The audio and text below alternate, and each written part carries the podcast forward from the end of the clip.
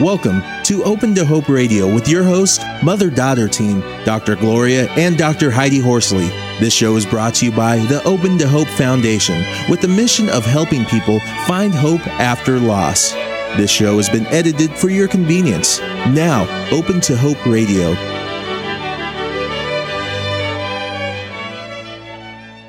Our guest today is Dr. Jed Black, and our topic is sleep disturbances. Dr. Jed Black is an associate professor of sleep medicine and director of the Stanford University Sleep Disorders Clinic in Palo Alto, California. The Stanford Sleep Disorders Clinic and Research Center is the world's leading sleep disorders research center.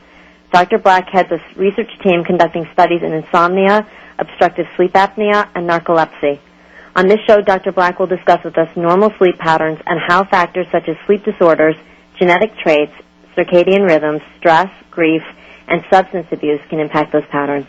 He will also give us some tips on how to get a good night's sleep. Welcome to the show, Jed. Thank you. It's my pleasure. Hi, Jed. It's great to have you on the show.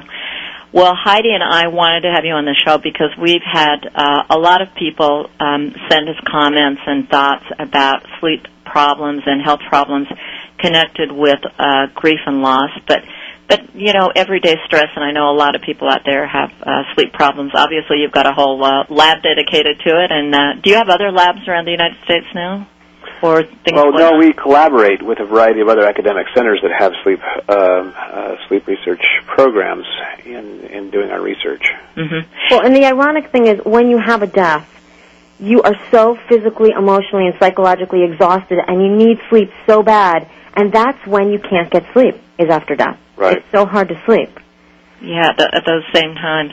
Well, Jed, how did you get into the area before we uh, get Well, into my- the specific my- issues? Yeah, my interest uh, as I got into college uh, became uh, uh, neurophysiology and neurosciences, and um, uh, I sort of pursued a career in neurosciences research, uh, which routed me through the medical uh, pathway. And then, uh, as I was uh, uh, doing residency training in uh, clinical neurosciences research, became interested in the brain regulation of the sleep-wake process, and uh, then decided to specialize in, in sleep medicine and, and sleep medicine clinical research.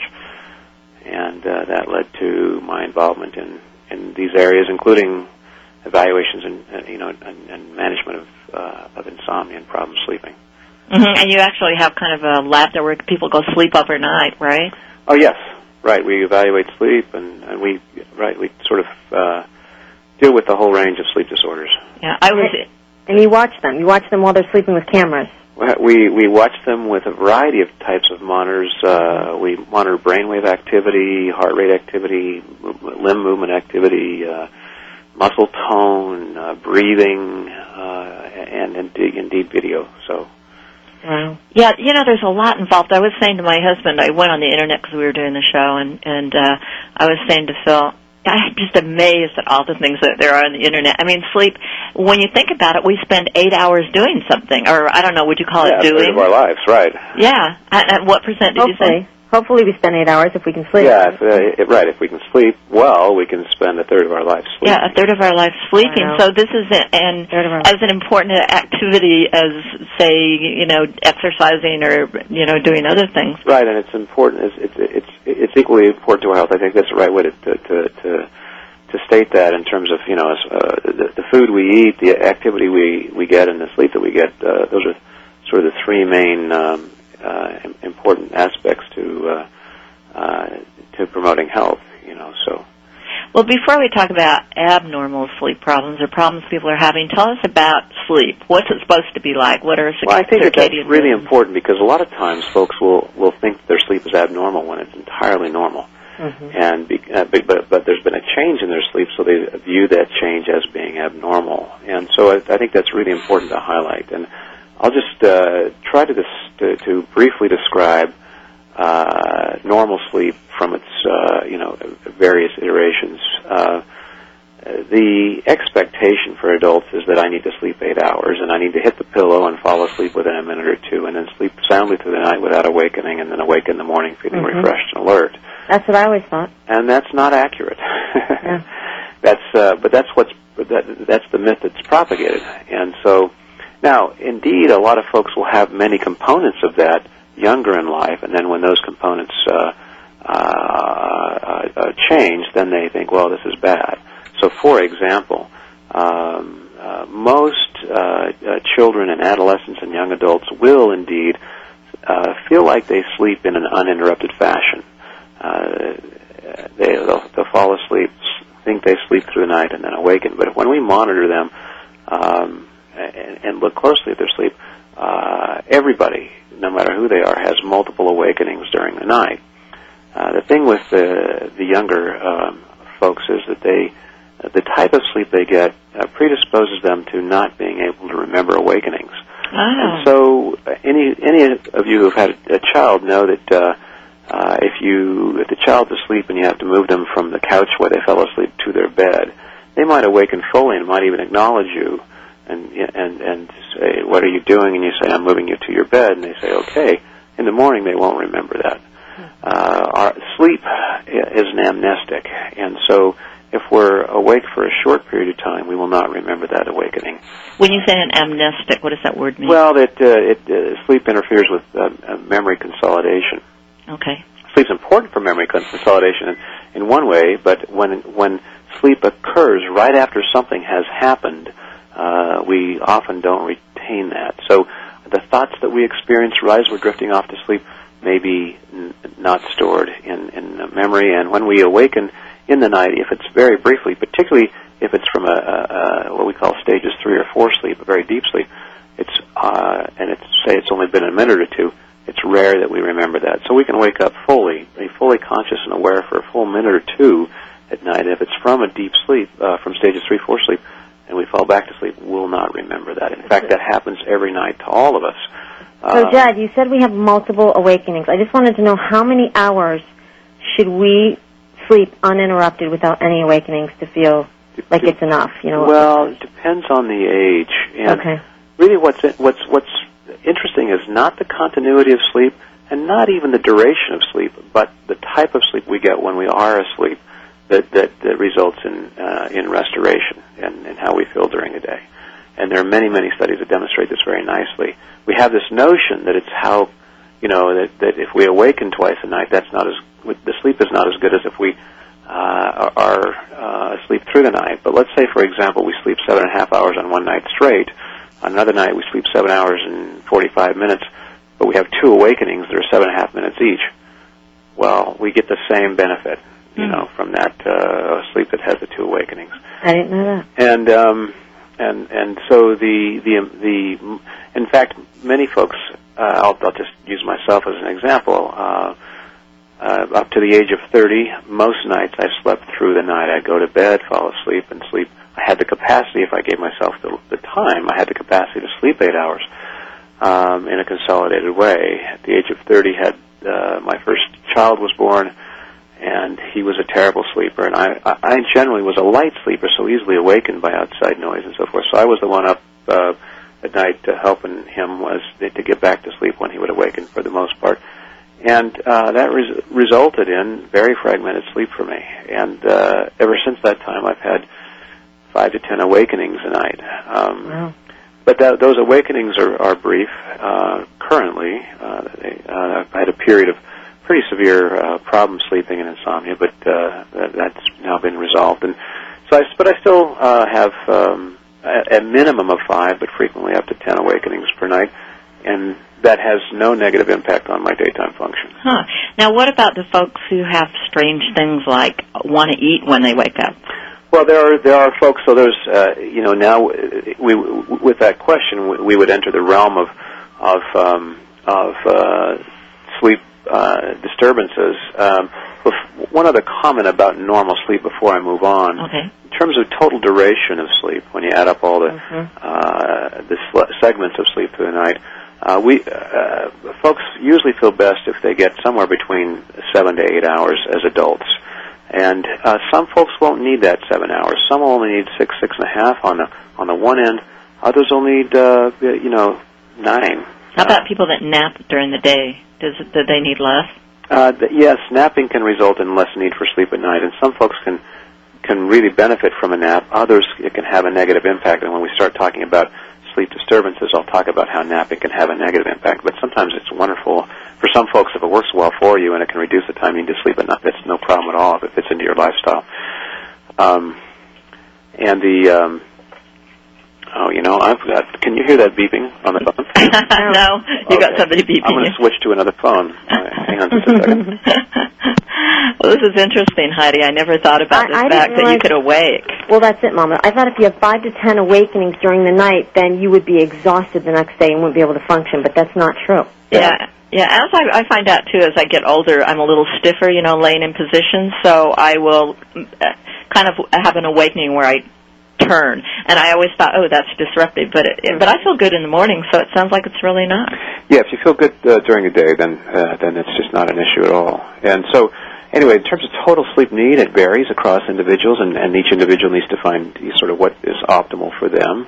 Uh, but again, the average is somewhere around seven to eight hours for adults. Uh, some will need less than that, some will need more than that, and that's a, and it's just individual.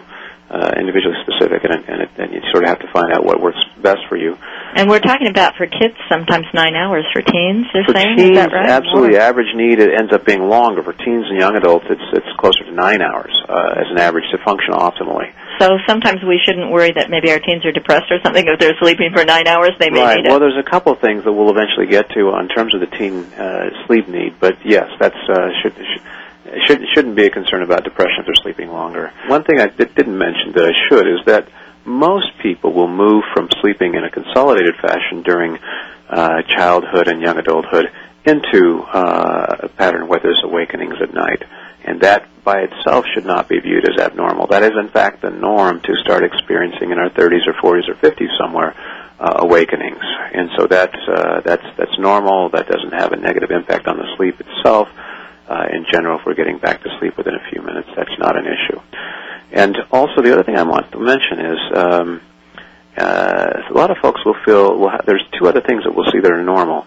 Some folks will just have pro- great problems getting out of bed. Uh, uh, they they once they get out of bed and get going, then they're fine. But getting the process of awakening and getting out of bed, uh, they never awaken bright-eyed and bushy-tailed. And there's this there's this uh, uh, misconception out there that if your sleep is good that or, or, or sufficient, that you should be able to uh, awaken at six o'clock sharp or just before your alarm goes off and be ready to bounce out of bed and hit the day.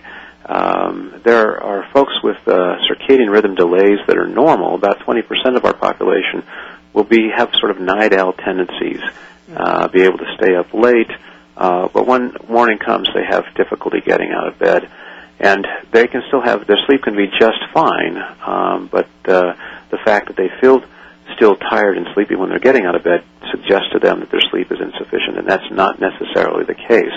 If you feel good uh, within a half hour or so of getting out of bed and you feel fine the rest of the day, your sleep is sufficient.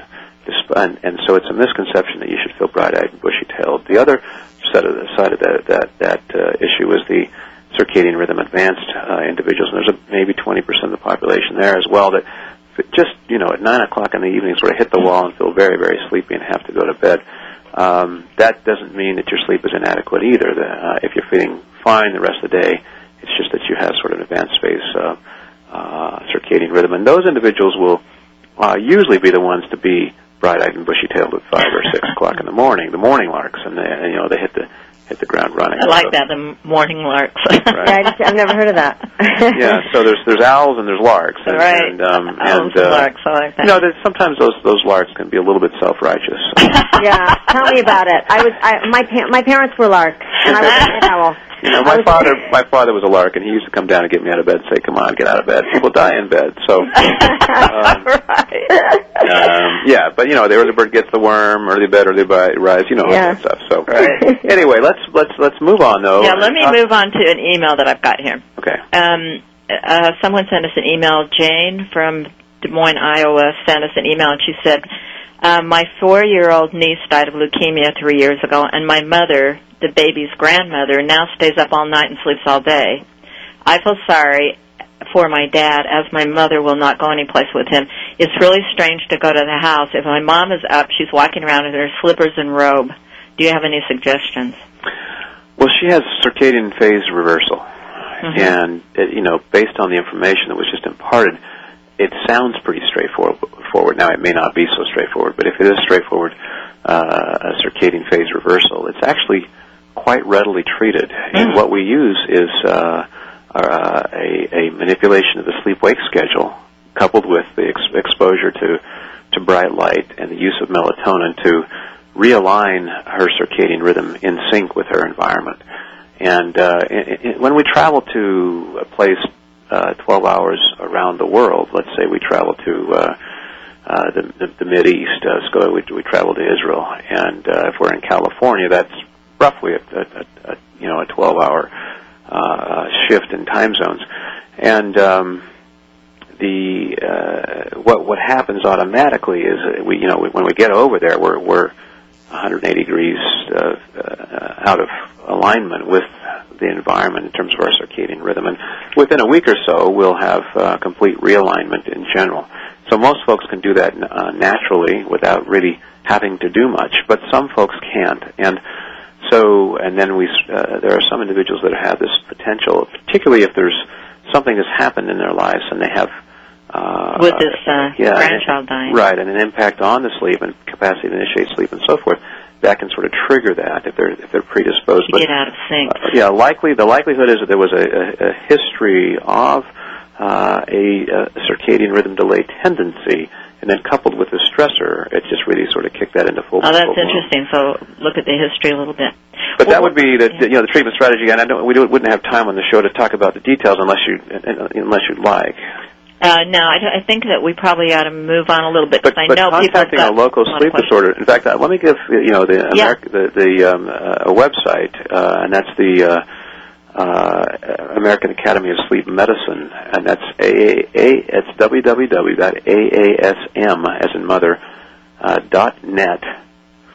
Uh, I'm sorry, asmnet.org. Let me get that straight. aasmnet.org. Okay.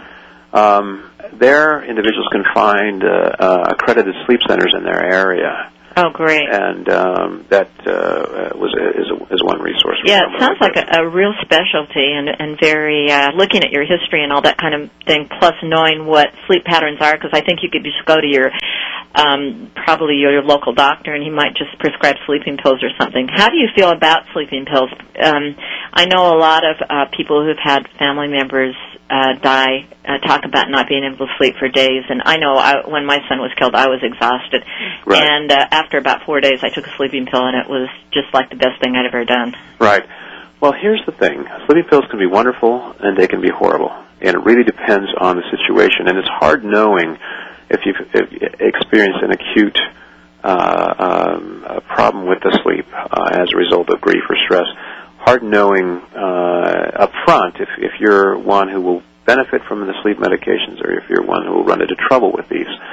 Uh, when I talk about trouble, the trouble that we, we generally see is, I mean, a lot of times folks are worried about becoming addicted, and addiction is not so much of an issue, uh, but becoming somewhat physiologically dependent is uh, is a more common issue. So, for some, uh, just kind of an, a, a, a, a quick, you know, treatment with the medication for a few days and kind of resolves the problem uh, is fine. I should mention that there's about 50% of the population, this is hard to believe, but about 50% of the population that can experience a severe stressor uh, or a loss of a loved one and not experience major problems sleeping. Oh, really? Might experience a variety of other things. There might be depression, there might be, you know, hopelessness, helplessness, suicidal thinking, those kinds of things, but not uh, insomnia or problems sleeping.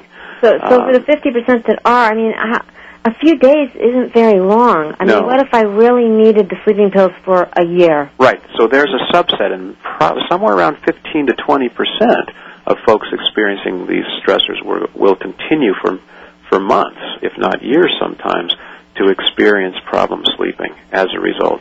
And that, in, that so that that's where medications can run uh, can can be good for some, but can be problematic for others. And so for the for the, you know uh, for a lot of folks, a few days of, of medication, if that's all that's needed, that's great. But if they're finding they need to continue on the medication, then we recommend uh, moving to getting some help with with someone who can provide non-medication treatment for insomnia. So once we moved, we've moved beyond four weeks of problem sleeping. And by the way, when I use the term insomnia, it's difficulty initiating sleep, difficulty maintaining sleep, or a combination of the two. A lot of times people uh, misunderstand the, the term to mean somebody that can't sleep all night long, and that's not what insomnia means. Insomnia simply is difficulty either initiating sleep or maintaining sleep, or sleeping when you uh, would like to be able to sleep. Um, so you look at four weeks, right? And so we sort of, I mean, four weeks is kind of the artificial, uh, okay. you know, if people are, are moved beyond that, we, we, we then term them, you know, individuals having chronic insomnia. And with chronic problem sleeping, uh, in general, the best treatment, the best long-term treatment is, in fact, non-medication treatment. Uh, and uh, the most effective of the non-medication strategies is, uh, is what's known as cognitive behavioral therapy. It's a multi-component approach using behavioral manipulation of the sleep as well as cognitive restructuring approaches. Uh, Gloria, you mentioned the uh, the, the, individual who has uh, whose mind kind of moves to thoughts about the deceased right. uh, when when they're trying to get to sleep, and indeed are, are we're most likely to focus uh, our thinking on the things that are most meaningful to us when we're trying to sleep, and and paradoxically that impairs the capacity to sleep. And so, in the cognitive restructuring approach, one of the things that's that, that's done is to uh, you know help the individual learn to, uh, to to gently but consistently refocus the thinking uh, and, and, and in a fashion that, that moves the thoughts to uh, less important issues in our lives. And in fact, the, the goal is to move to uh, move the thinking to uh, focusing on things that have ab- absolutely no emotional content for us. Uh, because anytime we're experiencing emotion, whether it be negative or positive, that is activating, and that actually has a significant negative impact on our capacity to initiate uh, sleep. So even positive thoughts. So even positive thoughts. So so think about uh, back to childhood when something really exciting was happening the next day, going on a fishing trip with grandpa or or whatever, and you couldn't sleep because that you were so excited. So positive thoughts, negative thoughts have emotional content, and even thoughts that we we we we don't even think is positive or negative. We're just thinking about. Uh, you know, the, some project that we're working on. Uh, well, that's meaningful to us, and so therefore it has emotional content. Emotions are activating. That's interesting because uh, I find uh, working on the computer at night, if you want to stay awake, just do that. That really engages you know, or, your mind in a way. Exercising right. when I feel real, right before bed sometimes gets me. I know that's the behavioral piece of it. Uh huh. Um, I start to wake up. I, I, I have a hard time going to sleep. right. A lot of folks will find that exercise can significantly negatively impact their capacity to initiate sleep. So we generally recommend no exercise within four hours of trying within, to. Okay, no exercise within four hours. So, uh, with respect to general sleep disorders that that that, are, that go beyond problem sleeping that we were discussing here, uh, but that include those, uh, one can always talk uh, talk to an accredited uh, sleep physician in their area, and they can find those uh, folks on the internet at the uh, www.aasm, as in mother. That stands for American Academy of Sleep Medicine. asmnet.org, and they'll be able to find uh, accredited sleep centers in their area. Uh, we've sort of uh, now are talking about the disturbed sleep of the bereaved individual, uh, particularly when it continues on for more than a uh, a few weeks. Uh, and you know, it might be uh, for bereaved people. It might be a little longer. Uh, you know. Yes. Maybe so, it would be three months or something. Well, it might be three years. Yeah. You know, it can be. Good point. Sometimes just go on and on. And for for for the folks that have maybe just a short course of problem sleeping, uh, uh, you know, brief uh, use of sleeping pills can be quite helpful. For those that continue on having difficulties beyond a month or so, then uh, we start looking into the effective long-term treatments, and that includes uh, the, the, the most effective treatment ends up being a non-medication strategy, as known as cognitive behavior therapy that I mentioned before. And for more information about cognitive behavior therapy, one can go to uh, uh, uh, Charles Morin's book, which is, I think, still the best. Uh, yes, so that's M O R I N. M O R I N, and that's the, the title of that is Relief from Insomnia. And again, insomnia is not problems, you know, uh, being awake all night. Uh, now that can be, uh, but more, much more commonly is the person that has either just difficulty getting to sleep or problems getting back to sleep when they awake in the night, or a combination of the two, but not being awake all night. With all of that's called insomnia. So Relief from Insomnia is a book that can help uh, any of those. And, and Jed, you were saying at break that there was there's not an over-the-counter sleeping pill that you would recommend. Is that true? Well, yeah. For chronic treatment, uh, I would not recommend an over-the-counter. Now, sometimes with chronic treatment, uh, medication can be a useful strategy in, in a subset of folks. I would use actually a prescription medication. Interestingly, the over-the-counter agents are almost exclusively antihistamines. The antihistamines have two problems. One is there's a lot of carryover effect the next day, residual. Uh, Where you wake up feeling hungover, right? Exactly. And the other is that they lose their effect- effectiveness very rapidly in most folks. And so I would not recommend any of the over-the-counter agents for and chronic use for if someone has, you know, occasional night of bad sleep and they want to use something like that, that's fine so long as they know about the potential for hangover the next day, but not on a regular basis. So okay. the, the, the the prescription medications are actually better to be used on a regular basis. Some folks can do fine long term with that treatment, but a lot of folks will do better with the non-medication approach for chronic problem sleeping, and that again is the cognitive behavioral therapy. And um, a couple of the questions that uh, that uh, had surfaced, uh, Heidi, was uh, having to do with caffeine or alcohol right, or right. other substances. Any central nervous system acting agent uh, uh, can have a negative impact on sleep, and this includes medication. So, if someone's taking a, a, a decongestant, for example, and we see this not uncommonly, it can have a negative impact on sleep, and they don't even know it.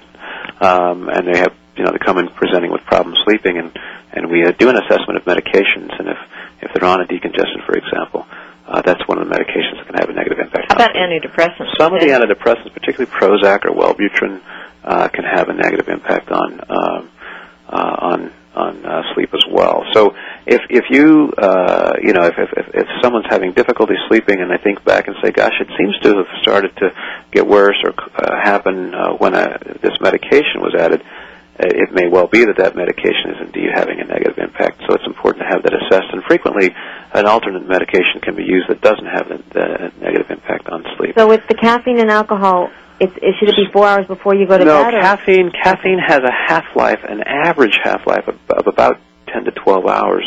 Now, some uh-huh. folks will will have a, a, a longer duration of negative impact on sleep, and others shorter. So, for some folks, uh, they can they can drink uh, coffee in the evenings and have no problems getting to sleep with it. But for others, coffee uh, any time in the afternoon or evening can have a negative impact on sleep. And so we recommend no caffeine after the morning hours if Okay. you're someone who has problems sleeping, just to cut it out completely in the anything after the morning hours. And for uh, for alcohol, alcohol is interesting because alcohol clearly can help people get to sleep. It helps you get to sleep, but then once you're asleep, you wake up more, right? Right. So there's a, a, a, subset of folks that will have a- a- a- kind of a big impact on staying asleep. So they they'll use the alcohol, help them get to sleep, then four hours later they're wide awake, wide awake and having greater problems than if they hadn't used any alcohol at all. We call that acute rebound, but it happens on a nightly basis for a lot of folks. And in fact, sometimes when we'll have folks come into the clinic say they have problems staying asleep, they have no problems getting asleep, they have problems staying asleep. We do, do an alcohol history. They're they're drinking a, you know, maybe a glass of wine at bedtime, and uh, we tell them, let's let's try this for a while. And they say, oh, I need a glass of wine because it helps me get to sleep. And say, well, let's try this for a while. Uh, a couple weeks of you not using any alcohol after, you know, maybe a half a glass of wine with dinner, but nothing after that. Um, and they'll come back and say, "Gosh, this is uh, this is amazing, but I'm sleeping much better now." So uh, alcohol can unwittingly have a significant negative impact on sleep. And if you're in a situation, particularly where you're having awakening in the middle of the night with difficulty getting back to sleep, it, it's wise to, to try a period of no alcohol. Mm-hmm. Uh, That's evening. interesting with the caffeine because uh, you know if there's a natural inclination, you know when you've had a loss or something to want to have a cup of coffee or whatever and friends or whatever, and then and then you know people are obviously self-medicating with some alcohol at night to get to sleep, and and now we're seeing what the consequences can really Well, be. It can become a vicious cycle. Absolutely, we're fatigued and tired during the day because we didn't sleep well at night because of the uh, uh, the, the loss, and then we supplement, uh, try to compensate with some caffeine during the day to help us stay awake and feel better, Mhm. and then that can result in, in perpetuating the problem sleeping, and so then it becomes a vicious cycle. So for somebody who really doesn't have like a major sleep problem but has had a loss, do you have any tips for them on how to maybe make their uh, make it easier for them to get to sleep? Well, just uh, let me let me briefly mention that uh, it, it, it, it's it's um, uh, well, there, there's a few things that are important that if people aren't doing, they should do. Although most folks are usually doing this, but try to to, to set up a fairly regular sleep wake schedule. And the, and the most important part of that is actually uh, maintaining a consistent arising time. uh, what often happens if folks have difficulty getting to sleep or they're awake a, a long time during the night, uh, then they uh, feel like, well, I need to. If they're if they're sleeping in the morning, well, I need to sleep later. I need to sleep in so that I can make up for the sleep I lost. That can uh, ultimately result in a negative uh, cycle uh, that that sort of perpetuates the problem sleeping. So the, the, the perhaps one of the most important things, uh, simple things, is to always get up at the same time. Set a get up time, and weekday and weekend, even if you've had a terrible night's sleep, get up. Uh, and if you need to compensate and get more sleep, try to go to bed maybe a little earlier, or uh, if you can, maybe take a short nap during the day, rather than sleeping late in the morning. Now, uh, uh that's uh, with the napping during the day. That can be good. It can be bad. Napping during the day for some folks can make it so they have harder time sleeping. But uh, it it it uh, can it, it almost always is a negative thing to, to to sleep in or sleep late if you've had a bad night of sleep. Try to, uh, if you can, uh, maybe uh, go to sleep a little earlier or something if you've had a bad night of sleep the night before rather than sleeping late in the morning. Um, the um, uh, the other thing with respect to, uh, I mean, that, that I think is critically uh, uh, useful for folks with uh, with stresses or loss uh, when they're focusing on those stressors or or, or, or, or the uh, deceased at night uh, is to learn a technique um, that that uh, uh, that is. Um, uh, a, a, a, cognitive restructuring approach, uh, and I'll describe it, but I can't give enough information to really be helpful. But but this is inf- things that people can learn. But uh, one of, um, of of refocusing the thoughts uh, to away from from things that are that are, that are meaningful or the or the stress and so forth that they're thinking about. And, and meditation is one means, by the way, of learning to do that. Mm-hmm. Uh, when people become ex- very proficient at meditation, they can use that strategy as a way of thought refocusing at night. And uh, the, the, the, the catch here is that uh, folks will say, "Oh, I'll start doing this right away." Uh, meditation it does not help the, the individual with problems uh, initiating and maintaining sleep. It does not help them get back to sleep until they become quite proficient at meditating. So once they've learned the skill and become very good at it, then they can you know during the daytime, then they can start using it at night. Mm-hmm. And so otherwise, people can sometimes find uh, you know if they're starting to learn meditations, immediately try to use it at night, become quite frustrated because it's not helping. Say, well, this is supposed to help. Dr. Black said it was helping. This was supposed to help, and it's not helping me. Does it help with nightmares? Have you know you have to have less nightmares? Uh, it can help with nightmares as well. In fact, there's uh, uh for for folks who have frequent nightmares with a consistent theme, and that's their big problem, mm-hmm. I would refer them to Barry Krakow's book, K R A K O W. Um, uh, I don't remember the title, but check it out on the on, on the internet. Um, he's he's got a great book for uh, nightmare treatment. Uh, and that's actually less common. You would think that that would be a common issue uh, with grief and and and uh, stress, and Especially it's not. traumatic loss. Yeah, and and and even there, it, it clearly can occur. And if you have that, you know, if that's an issue, particularly if it's if it's a repeating theme in the nightmare, mm-hmm. I would check out Dr. Krakow's book. But again, most folks, that is not the issue. Okay. Uh, it's there might be an occasional nightmare, but it's it's uh, the common nightmare is not the most common response. It's more of a of an insomnia, problems getting to sleep or maintaining sleep, and with with thoughts focused on the on the deceased or or the or the stressor. Well, Jed, it's time for us to close our show. I mean, well, to actually let you go. We're going to be on for another segment. But we want to thank you so much for being on the show today, don't we, Heidi? Thanks, Jed. We appreciate all the information. My pleasure. Yeah, and, and you're doing a great thing out there, so uh, appreciate that. Well, take care and have a great day. Okay. Okay. Bye. You have been listening to Open to Hope Radio. You can sign up for our newsletter, Facebook, and Twitter on our homepage at opentohope.com.